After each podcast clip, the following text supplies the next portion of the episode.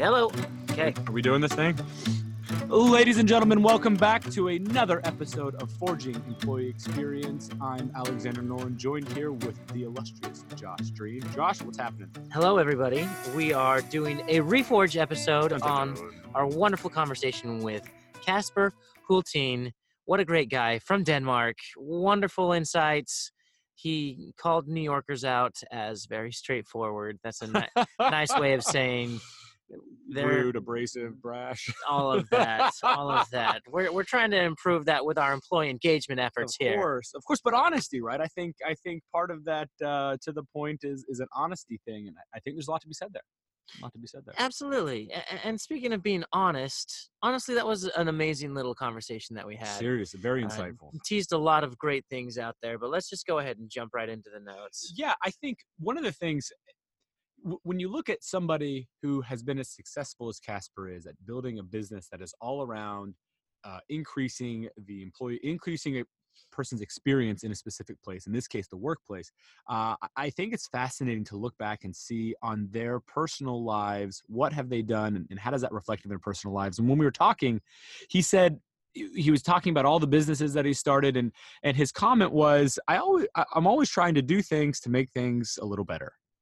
And I thought how wonderfully profound that was and how reflective that is in the product that Peakon sells, and and the idea of, of increasing and enhancing the employee experience in the workplace is that, hey, w- we don't have to change things overnight, but if everybody's always striving to do something, anything that makes things even just a little bit better, we'd all be in a better place. Absolutely. It's so crazy to me to think that that Peakon started from a bunch of guys getting together and being like, hey, what if we formed a company that we actually wanted to work for? Right. I'm like, wait, that's how it started? Because I, I look at Peakon as this like wonderfully polished software that does amazing things, and it right. started off by being like, hey, we just want to work at the place, and and and like he mentioned, right now all of a sudden Peakon is uh helping other companies develop right. a place that people want to work at, which is right. like this ultimate the ultimate inception. Yeah.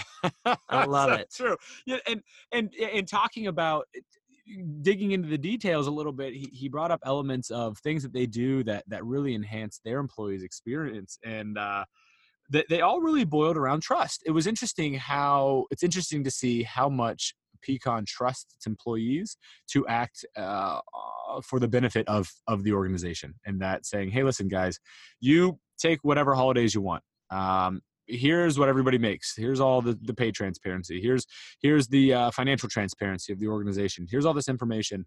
Uh, we trust that you're going to do good things with it, and we trust that whatever you do, it's going to be for the benefit of Peakon. What a tremendous example that is. Oh, yeah, and, and the level of accountability that that takes, because now all of a sudden you're looking at what other people make, especially on your own team and and, and across the board, and and it's like, well, you can't.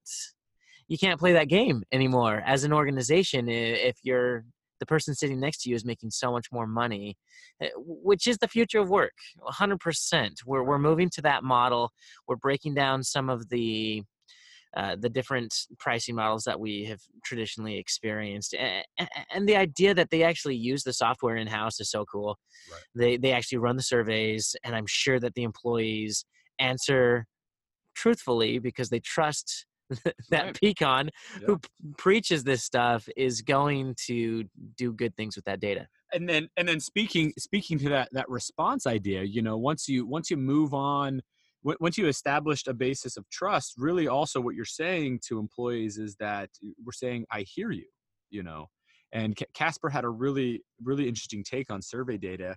He said, "Nobody takes a survey to give feedback, but they take a survey to be heard," and and I just thought that was hugely, hugely profound. Most organizations are are feeding employees survey questions so that they will give them information. But that's not what it's about. It's about making sure that, hey, employees, we hear you, we care about you. And then and then part of listening is is is making actions, is is doing something with that data. And when when your employees see that you're willing to do and, and act and change the company based on what they've said, all of a sudden, the employee experience is going to skyrocket. Your your your response rates are going to go up. Uh, your ability to meaningfully change the lives of the people you work for will will rise tremendously. That is awesome. So true.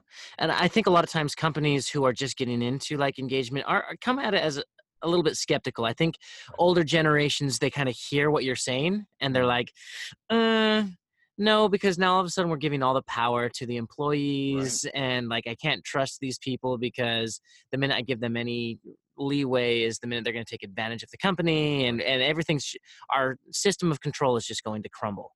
Which definitely is an old way of thinking. And it, and it happens, right? There are there are oddballs out there that you give them an inch and, and they're going to be on vacation for six months.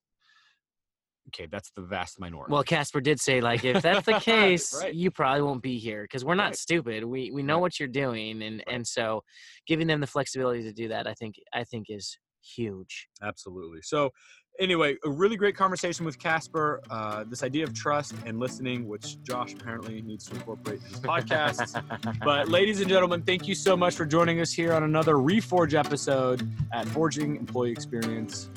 See you next time. Cue music.